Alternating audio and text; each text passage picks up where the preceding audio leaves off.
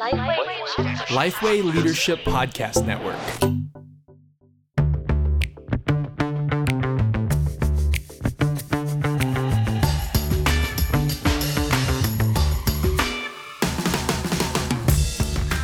Uh, so talk to us a little bit, Scott, then about what are some practical times during the year you can talk about this stuff. So it's probably four four times. First one, when someone's joining a church. If you have a membership course or if you have a, an afternoon where you talk about what it means to be a member of the church, there's a real key opportunity to say what it means is that you give to this church so that we can see it, it run. Second thing, uh, I, there's natural times where you're sharing vision and you're casting vision. Uh, I think in order for it to be credible, people need to know that you can do it, and so your past history is going to be important. But they also there's an opportunity to talk about it's going to cost this, and we actually need you to give to it.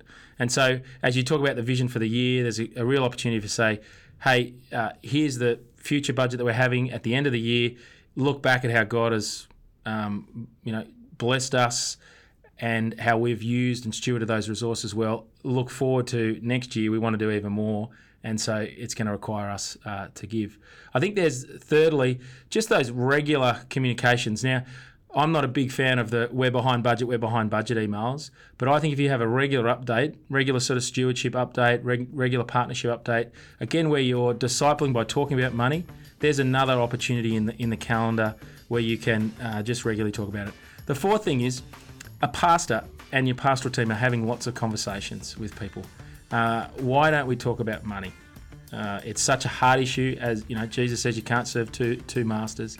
Uh, so I think there's an opportunity regularly when you're catching up with people to talk about how they're going with um, uh, with their sort of financial affairs and, and spiritually, because uh, I think it takes you it takes you away. So take those regular opportunities just in the ordinary course of church life.